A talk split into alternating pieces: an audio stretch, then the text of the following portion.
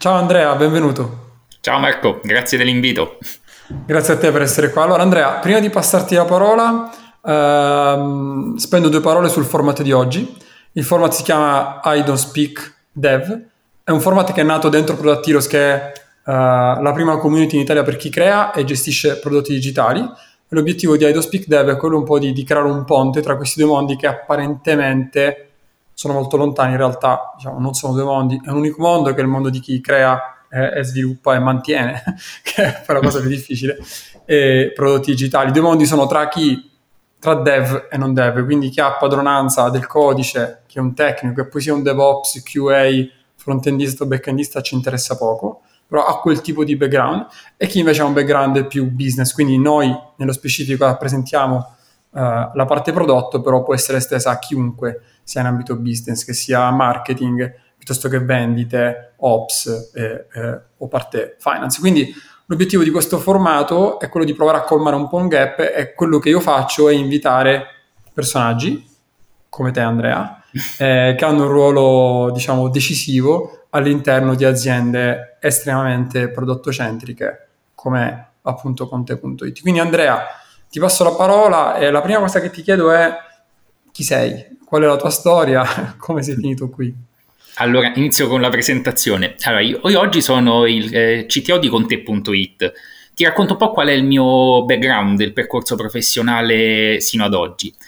Ho iniziato poco più di 15 anni fa con un'academy molto simile a quelle che organizza con successo Edgemony in Sicilia e concluso il mio percorso di studi con una laurea in matematica computazionale ed applicata qui a Roma, ho intrapreso questo coding bootcamp che dopo quattro mesi mi ha portato ad iniziare un'esperienza come developer lavorando principalmente per clienti della pubblica amministrazione italiana con un focus specifico sull'erogazione di fondi comunitari europei, quindi un back-end developer. Eh, l'ho vissuta sulla mia pelle l'esperienza del developer.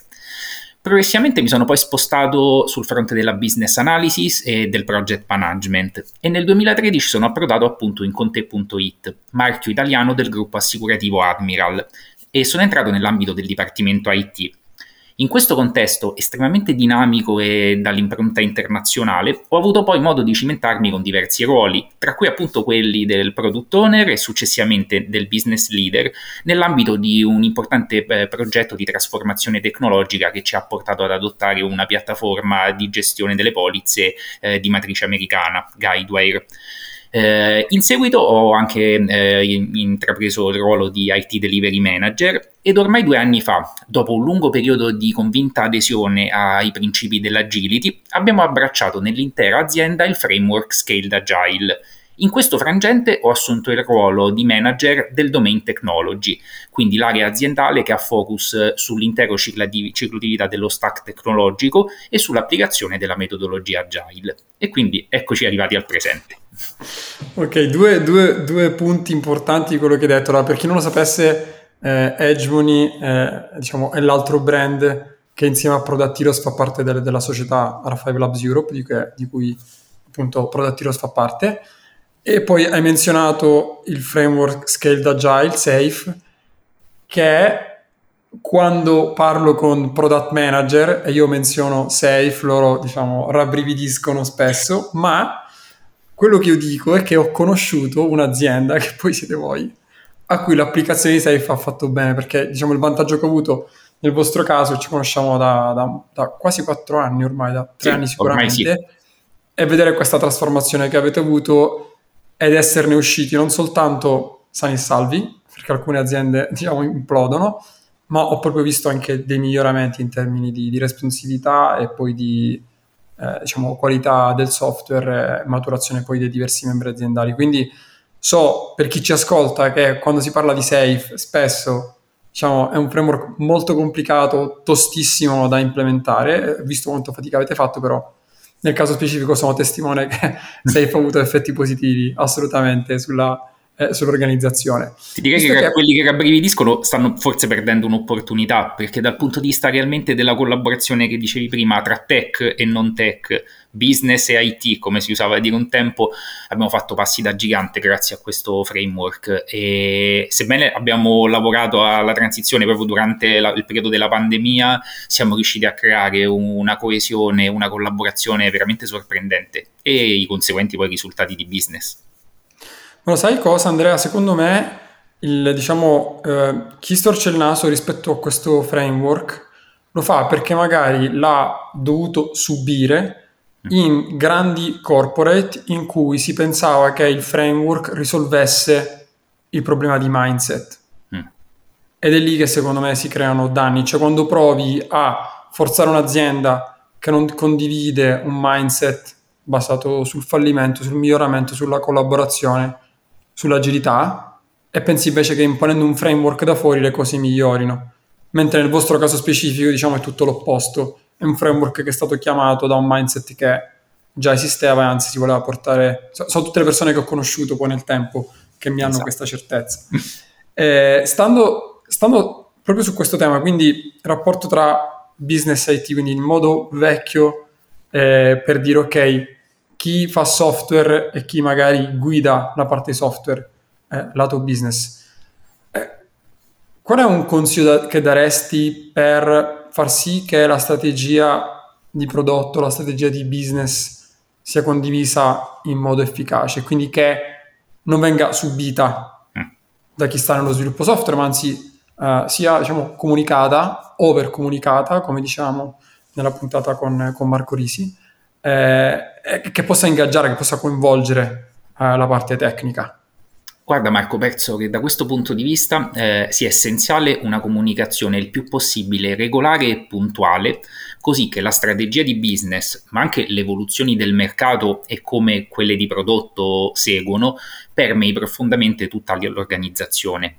Eh, ben prima del passaggio a Scaled Agile, uno dei pilastri fondamentali in Conte.it è stato quello del comunica, comunica, comunica, quindi l'overcomunicare che citavi poco fa.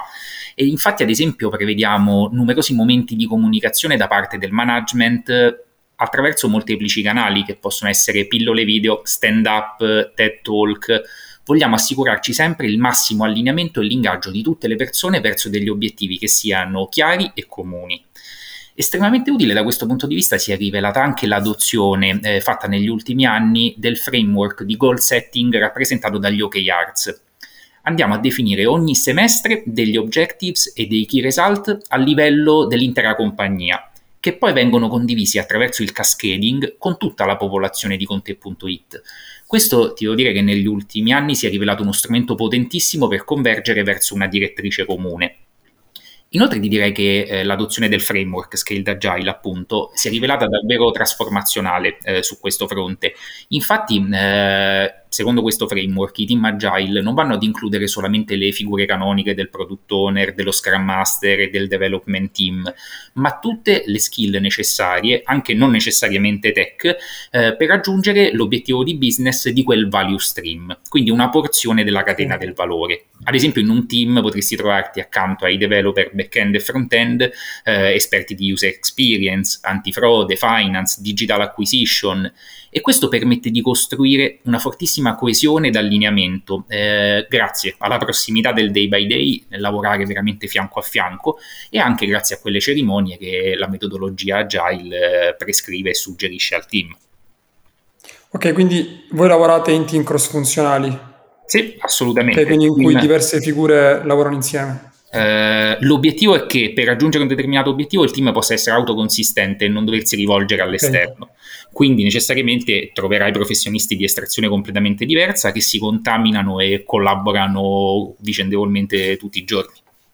Il team è libero di deployare in, in totale autosufficienza, fare, cioè, magari adottate direttamente il continuous deploying? Sì Eh, okay. Siamo arrivati a uno standard di eh, un paio di rilasci software a settimana, abbiamo okay. una batteria di eh, numerosi team che lavorano in parallelo in maniera del tutto automatica. Eh, naturalmente il processo di rilascio è supportato da adeguata test automation e automazione e eh, appunto l'obiettivo è che siano totalmente autonomi. Eh, poi chiaramente si vanno a costruire delle sinergie tra i diversi team, però ognuno deve poter portare a casa l'obiettivo in modo autonomo ed autoconsistente.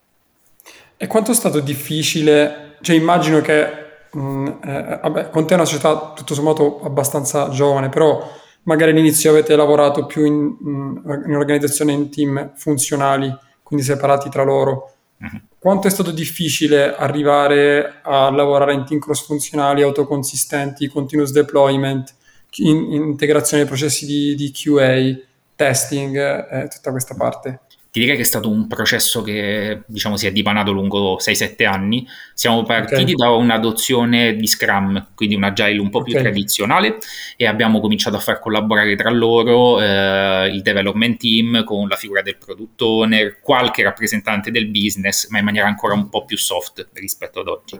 Dopodiché ci siamo ben presto resi conto che per evitare frizioni, dipendenze reciproche, era necessario munirsi di strumenti tecnologici adeguati e quindi abbiamo lavorato sulla pipeline pipeline di rilascio, eh, sui processi DevOps, su una test automation il più possibile solida e affidabile e questi hanno rappresentato tutti dei, diciamo, dei fondamenti preliminari per poi l'adozione del framework Scaled Agile che è venuta solamente dopo. Eh, nel momento in cui avevamo tutti gli enabler tecnologici e avevamo già familiarità con Scrum, ci siamo sentiti di poter fare quello step in più che ha portato dentro i team anche persone di estrazione completamente diversa però in qualche modo eravamo già pronti con un mindset agile e la tecnologia a supporto. Ok, grazie mille. E, stando sempre proprio nella parte di, di organizzazione e, e, e, nei team cross-funzionali, sicuramente il team cross-funzionale è un superamento della vecchia concezione, dimmi cosa vuoi che faccia, ti do le specifiche, io lo faccio, ma sicuramente per arrivare a questo è molto importante avere un contesto molto chiaro e riuscire a ingaggiare uh, le persone del team. Quindi la, la domanda è okay, come um, si fa a rendere più proattivi uh, gli sviluppatori e uscire da quella visione, diciamo, che personalmente trovo antiquata, però ancora in tantissime aziende italiane è così che funziona, in cui arriva il business, c'ha un need, lo traduce in un PRD vengono comunicate le specifiche e il team lo delivera. Quindi come si fa a ingaggiare e avere più proattività uh, da parte del team dev? Ti direi che sicuramente il team tech eh, deve essere ingaggiato raccontandogli con chiarezza, trasparenza e immediatezza qual è la mission aziendale e la visione di prodotto. Solo in questo mo- eh, modo possiamo costruire le fondamenta per una partecipazione realmente proattiva che sia sostanziata da entusiasmo e autentica convinzione. Come ti dicevo prima, abbiamo previsto in Conte.it dei momenti di condivisione eh, con tutta la popolazione aziendale, ma in particolare per quanto riguarda coloro che lavorano nei team agile. Eh, ci sono delle cerimonie che aiutano da questo punto di vista. Te ne menzionerei in particolare una, il cosiddetto PI Planning, che fa parte proprio del framework SAFE. Lo organizziamo ogni 10 settimane e si tratta di una sessione plenaria che dura all'incirca due giorni partecipano a queste sessioni eh, tutti i team member eh, dei team agile che fanno parte di un determinato value stream, quindi un flusso di valore. In media ti parlo di circa 70-80 persone. In queste sessioni plenarie, in particolare i product manager e i solution architect che coordinano questa comunità, presentano la vision di evoluzione del prodotto, sia da un punto di vista eh, più business, commerciale, sia da un punto di vista tecnologico. E Nell'ambito di questa sessione si va a pianificare il lavoro per i 5 sprint successivi, quindi un orizzonte temporale di appunto 10 settimane, e lo si fa assieme a tutti i team member. Quello che accade dopo un momento di condivisione plenaria è che i diversi team vengono splittati in diverse breakout rooms in cui si vanno ad elaborare le epiche presentate nell'ambito della sessione plenaria, si vanno a scovare possibili dipendenze, questo è un momento estremamente prezioso, si presentano anche delle proposte e delle idee creative ed infine il team, come entità autonoma e autoconsistente, appunto, decide su cosa si sente di committarsi per quel program increment, su ciò che ritiene di maggior valore e concretamente realizzabile. Quindi come vedi poi la visione di prodotto viene calata dentro il team e in qualche modo sposata dal team. Questo approccio poi riflesso nelle dinamiche quotidiane della vita dei team, sprint dopo sprint, ci ha aiutato tantissimo a creare engagement e partecipazione attiva, anche in un contesto sfidante come quello nuovo del modello ibrido. Chiaro, poi ripercorrendo la descrizione del PI planning, diciamo è un release planning che è quello che chiamo release planning che era fatto di solito eh, trimestrale, voi lo fate su 10 settimane. Eh, e sicuramente ha un valore pazzesco, almeno per averlo fatto sotto altro nome in un framework che appunto non era safe, ma era eh, appunto semplicemente quello di, di, Scrum e delle sprint. Però quello che ti chiedo è un'altra cosa. Uh, la cosa che mi ha m- molto colpito mh, eh, di con te, voi siete, se non sbaglio, un migliaio di persone. Eh, 600, 650. Ok, 650 è la precisione che avete eh, nel mantenimento dei rituali eh, e tut- nel mantenimento proprio de- del processo in essere. Quindi quello che ti chiedo, hai parlato anche degli OKR che poi voi integrate dentro il modello Safe. Quanto pesa questo costo di mantenimento? Quindi è indubbio il vantaggio che vi dà l'adozione di questo tipo di framework, però ho visto e spesso ho avuto paura anch'io di questo. Um, persone abbastanza titubanti, magari manager abbastanza titubanti nell'adottare un framework perché hanno paura di dedicare troppo tempo al mantenimento, no? uh, alla disciplina che serve per poi portare avanti un framework di questo tipo. Quindi uh, come, come la vivete questa parte? Abbiamo cercato di trovare un giusto compromesso tra il rigore che è necessario per applicare questi framework, queste metodologie e eh, l'efficienza e l'efficacia di quello che vogliamo portare a casa. Arrivavano anche per esempio dai developer, dalle figure più tecniche, delle obiezioni, ma qual è l'obiettivo di una sessione plenaria di due giorni? Tante chiacchiere, quando è che faccio coding?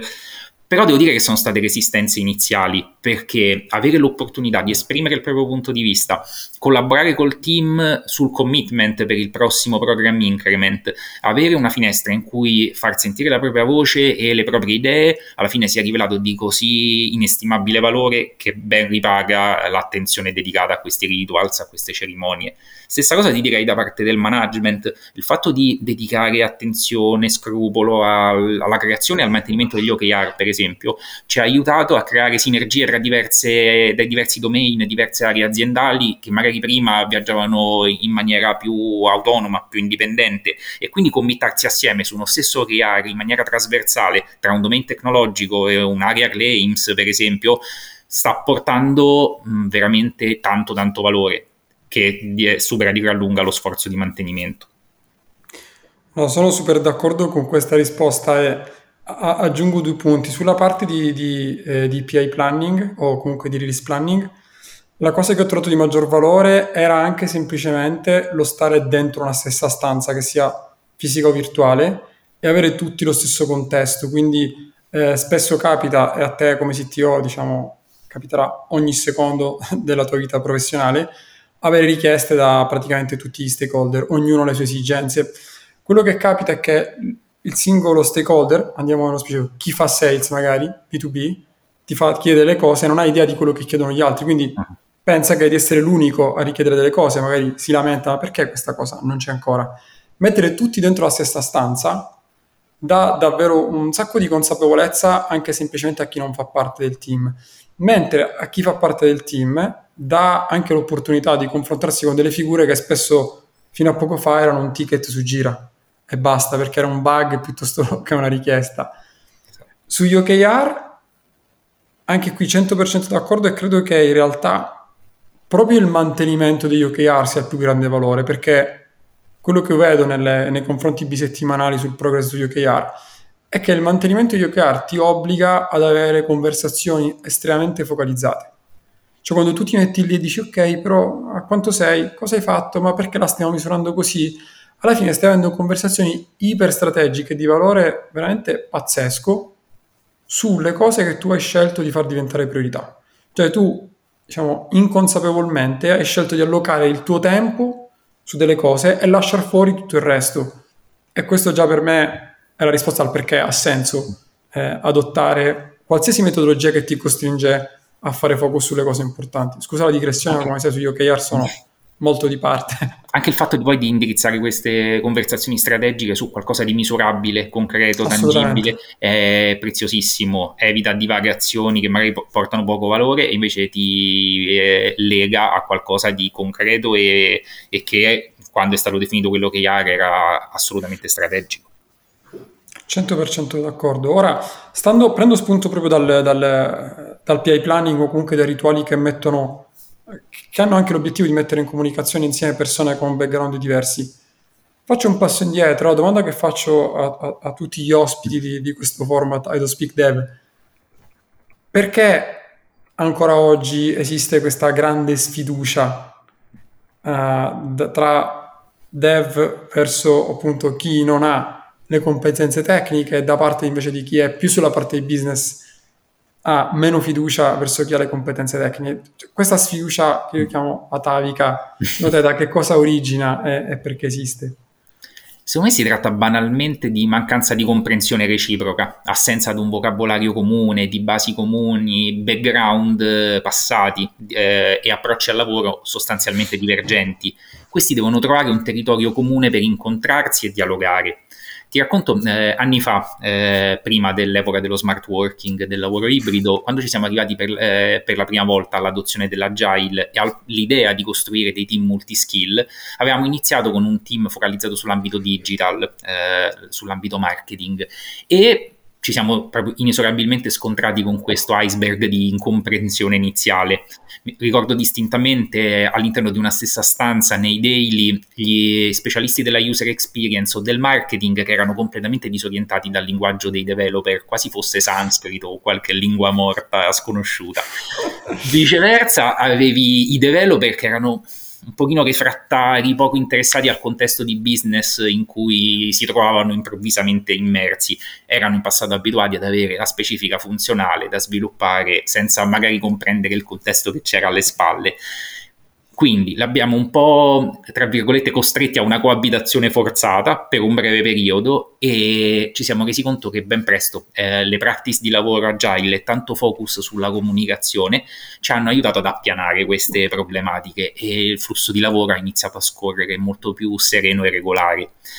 E sicuramente ha aiutato poi più di recente anche a lavorare molto a stretto contatto con product managers e product owners per sensibilizzarli su tematiche come la cyber security, l'adozione del cloud, l'ottimizzazione dei costi dell'infrastruttura, la riduzione del debito tecnico, ossia tutti quei temi che sembrano uh, squisitamente tech, ma che poi in realtà sono or- ormai la realtà quotidiana del business il fatto che eh, ci sia comprensione da parte dei rappresentanti del mondo product di pilastri così importanti per il mondo tech e digital ci ha aiutato poi a convergere sempre più verso obiettivi condivisi. Chiarissimo. Eh, adesso ti faccio una domanda al contrario, cioè chi non ha un background tecnico si lamenta degli sviluppatori che non si fanno capire che non sono chiari, che non capiscono niente di business. Mentre, diciamo, non troppo lontano negli Stati Uniti, in realtà la maggior parte di manager, imprenditori che lavorano nel tech ha un background tecnico. Tendenzialmente in Google non puoi fare il product manager se non hai un background tecnico. In Italia lo sappiamo perché storicamente si è iniziato a sviluppare prodotti digitali da poco, quindi ci stiamo adattando, però la maggior parte dei manager non ha background tecnico. Mm. E quindi la cosa dovrebbe vista, essere vista, secondo me, un po' al contrario, cioè dovrebbe essere strano che i manager che lavorano appunto come manager in aziende che fanno prodotto tecnico, tecnologico, non hanno un background tecnico, mentre la visione in Italia è esattamente l'opposto.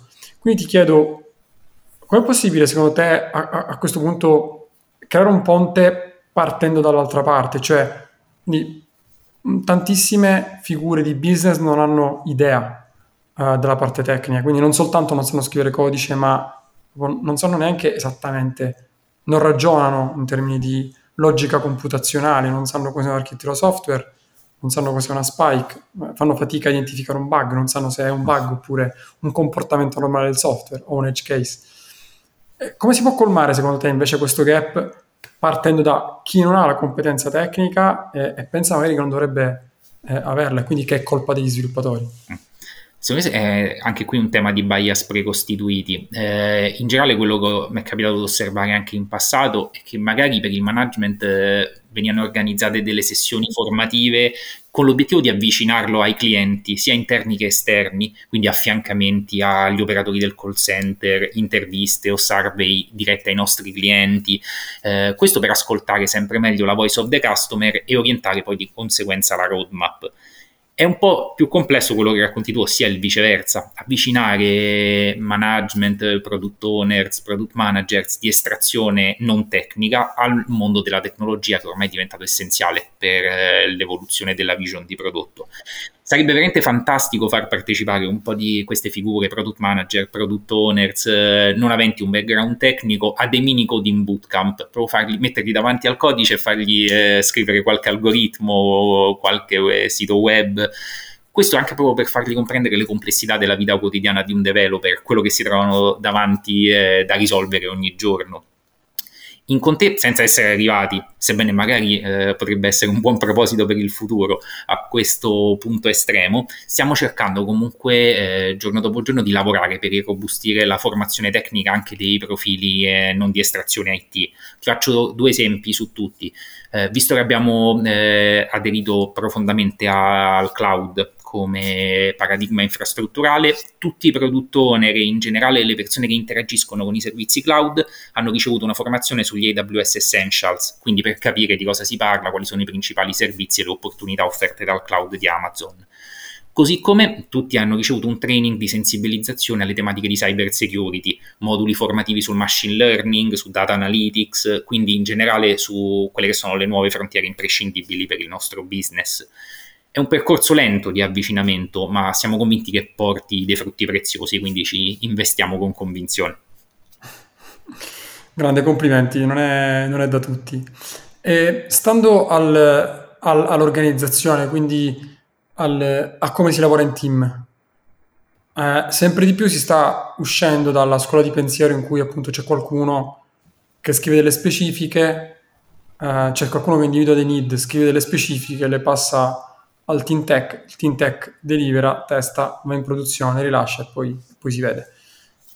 Tu come la vedi? Le, le, user stories vanno scritte insieme, um, vanno passate le specifiche, il product owner, scusami, il product owner scrive le user story e poi gli sviluppatori le dividono in task. Come, come la vedi questa parte? Secondo me tutti questi step che hai menzionato vanno fatti assieme dal team. L'idea di una netta separazione tra il team di business, artefice delle specifiche, e il team di delivery è qualcosa di un po' ormai anacronistico e non funzionale. Lavorare in questo modo inevitabilmente ti porta a dei gap, dei buchi d'analisi, delle incomprensioni, rework, inefficienze, frustrazione alla fine. Invece il team, come diciamo, deve includere tutte le skill necessarie, essere autoconsistente e fare della condivisione degli obiettivi e del lavoro sinergico il proprio punto di forza.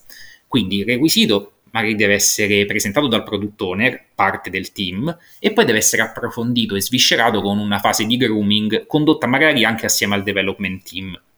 La user story che ne consegue, eh, redatta dal business analyst, sempre parte del team, deve essere poi solidamente strutturata, contemplare gli aspetti sia funzionali che non funzionali, ad esempio i temi di performance applicative, ed essere corredata, questa è una cosa a cui teniamo molto, di acceptance criteria inequivocabili, oggettivi, così da evitare qualsiasi interpretazione soggettiva ed equivoci. In generale quello che cerchiamo di applicare nello scrivere le user story eh, sono i principi del paradigma invest, quindi le storie eh, secondo noi dovrebbero essere indipendenti l'una dall'altra, lasciare spazio a un confronto costruttivo e una discussione all'interno del team. Ciascuna di queste deve essere atomica ma capace di portare valore in sé per sé, deve essere stimabile, di taglia abbastanza piccola e testabile, perché per noi la qualità è un, un obiettivo essenziale. Ok, hai menzionato acceptance criteria, è una domanda che, che, ci fanno spesso senza andare troppo nel tecnico. Ci spieghi in 20 secondi cosa sono gli acceptance criteria? Sono delle condizioni che a valle dello sviluppo di una user story devono essere verificate per eh, sincerarci che la definition of done, ossia l'obiettivo di quella user story, sia stata centrata. Quindi... Fai un esempio magari anche super banale ma semplicemente un cambio su un'interfaccia di eh, un sito web eh, sugli acceptance criteria deve essere specificato esattamente quello che il quality assurance andrà a verificare alla, nel momento in cui quella storia è rilasciata. Deve essere qualcosa di tangibile, immediato, eh, non, non, troppe parole ma chiare evidenze. Ok, una, una delle definizioni che mi piace molto sulla misurabilità è sì, no semplice, non deve esserci spazio per il forse, ah ma mi aspettavo una cosa diversa. Nessuna zona di grigio. esattamente, esattamente. Ok, passiamo alla, alla parte successiva.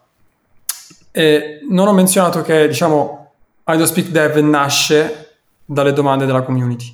Quindi l'abbiamo condiviso circa un mese fa quando abbiamo riaperto il format, ora lo, lo faremo, facciamo dei cicli, facciamo cicli di quattro interviste e poi ricominciamo con le altre domande.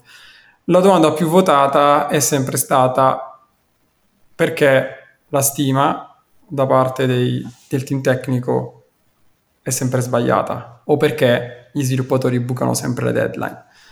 Agganciandomi a questa parte di cui abbiamo, abbiamo già parlato in altre, in altre, puntate, però una eh, delle abitudini che si ha è quella di uh, valutare la stima, uh, valutare l'effort, quindi valutare lo sforzo che ci vorrà a portarsi a casa una determinata funzionalità in termini di giornate, cosa che da manuale Scrum o Kanban non dovrebbe essere fatta. Quindi io non sono un talebano dei, dei metodi, in nessun modo penso che il metodo deve aiutarci a lavorare meglio. Sicuramente il passare dagli story point, scusami, il passare dalle, dalle giornate, dalle ore agli story point, che poi siano magliette o che siano numeri, eh, mi ha aiutato molto in passato. Perché questo passaggio è importante? Eh, cioè, quali sono gli effetti positivi di questo passaggio e come ci si arriva? Come si fa a uscire da una logica? Ok, ci metto 18 ore rispetto a 4 mm. story point. Ah, ti direi che eh, l'approccio dei giorni uomo mh, deve essere secondo noi superato perché la stima in un team Scrum dovrebbe essere concepita come un concetto del team. Anche qua torniamo alla dimensione importantissima del team, non come un concetto individuale. Se andiamo a stimare il tempo, i giorni uomo associati ad un'attività, questo mi va ad agganciare la stima ad un concetto individuale e estremamente soggettivo, che poi è funzione di criteri come la seniority, la competenza tecnica, quindi qualcosa di veramente calato su quella singola persona. La stima invece eh, effettuata in story point elimina in primis questa soggettività andando a focalizzarsi all'interno del team. Rappresentano inoltre gli story point uno strumento empirico. Il team, interazione dopo interazione, diventa sempre più eh, efficace nello stimare. Eh, riuscirà a mm, valutare la complessità di una storia sempre meglio, non focalizzandosi più tanto sui giorni o le ore necessari per chiuderla, ma sulla complessità di quella user story. Questo fa anche sì che il team in fase di retrospettiva alla fine dello sprint possa valutare come aveva impostato un determinato requisito e lavorato alla sua implementazione, eh, avendo l'opportunità di paragonare quella user story alle altre gestite dallo stesso team quando il team Scrum stima una user story, eh, non lo fa sapendo a priori quale sarà il developer che se ne prenderà cura, perché le storie non vengono assegnate ad personam. Magari una stessa user story potrebbe essere gestita in, in, eh, da diverse skill, diversi professionisti che collaborano a questo obiettivo. Quindi di fatto la stima in giorni uomo, in ore, non è funzionale nell'organizzazione dello sprint, crea delle inefficienze. Altro rischio che dobbiamo assolutamente evitare è quello di andare a confrontare le stime in story points fatte da team diversi. Team diversi non possono essere paragonati fra loro perché hanno dinamiche ed esperienze al proprio interno del tutto diverse, che non possono essere assimilate le une con le altre. E poi ritengo che gli story point animino anche la discussione, il dialogo all'interno del team, la comunicazione di cui parlavamo poco fa, e si basano sul confronto di attività fra loro simili. Quindi il team è portato un po' a sviscerare, a chiarire esplicitamente eh, quale sia l'effort associato a quella storia andando un po' a riassumere, ti dico che basandosi sul confronto reciproco all'interno del team ed essendo empirico, questo metodo riduce di fatto moltissimo la, l'incapacità naturale di stimare un task. Quindi abbiamo riscontrato veramente un cambio di mindset. Cioè, non è stato facile, ma è stato efficace. Ok, e voi come fate la, l'estimation? Fate poker planning o fate, utilizzate altre sì, eh, sostanzialmente facciamo poker planning durante lo sprint planning eh, di inizio sprint. Eh, I nostri sprint hanno un orizzonte temporale di due settimane, si analizzano le user story prodotte dal product owner in sinergia con il business analyst, le quali hanno già eh, sperimentato una fase di grooming preventiva in modo tale da arrivare sufficientemente pronte al planning e quindi vengono stimate e poi all'interno del planning eh, ciascun developer magari eh, si candida per prenderne in carico una, però la stima viene fatta a priori, quindi senza che sia stata già assegnata ad una singola persona. Ok, curiosità, eh, nella sprint di due settimane è inclusa anche la parte di testing? Sì, sì. Grande e quello che facciamo non abbiamo assolutamente una figura del tester o del quality assurance che fa solo testing. Eh, il test e la qualità devono essere una responsabilità e una priorità per tutto il team. Quindi magari il developer Andrea sviluppa una user story e Marco contribuisce a testarla. Eh, okay. Il product owner stesso collabora alla verifica della qualità. Insomma, abbiamo spinto molto affinché la qualità fosse un principio comune. Fate sia test manuali che automation? Esatto, il quality assurance magari eh, vogliamo che si dedichi più fortemente sull'automation. E un po' l'obiettivo che ci diamo per, per, il futuro è che il quality assurance engineer sia eh, assimilabile a un developer e magari intercambiabile, quindi io, io do, faccio coding e tu testi e viceversa. Ok, fantastico. Allora, ti faccio l'ultima domanda uh, che secondo me sempre di più svela eh, un approccio che, che, spesso è completamente diverso appunto chi, tra chi fa sviluppo è, e poi chi, chi, fa business, perché chi fa la parte di business vuole fare business, no? Mm. E quindi tendenzialmente il suo obiettivo primario è avere un impatto sui KPI finanziari.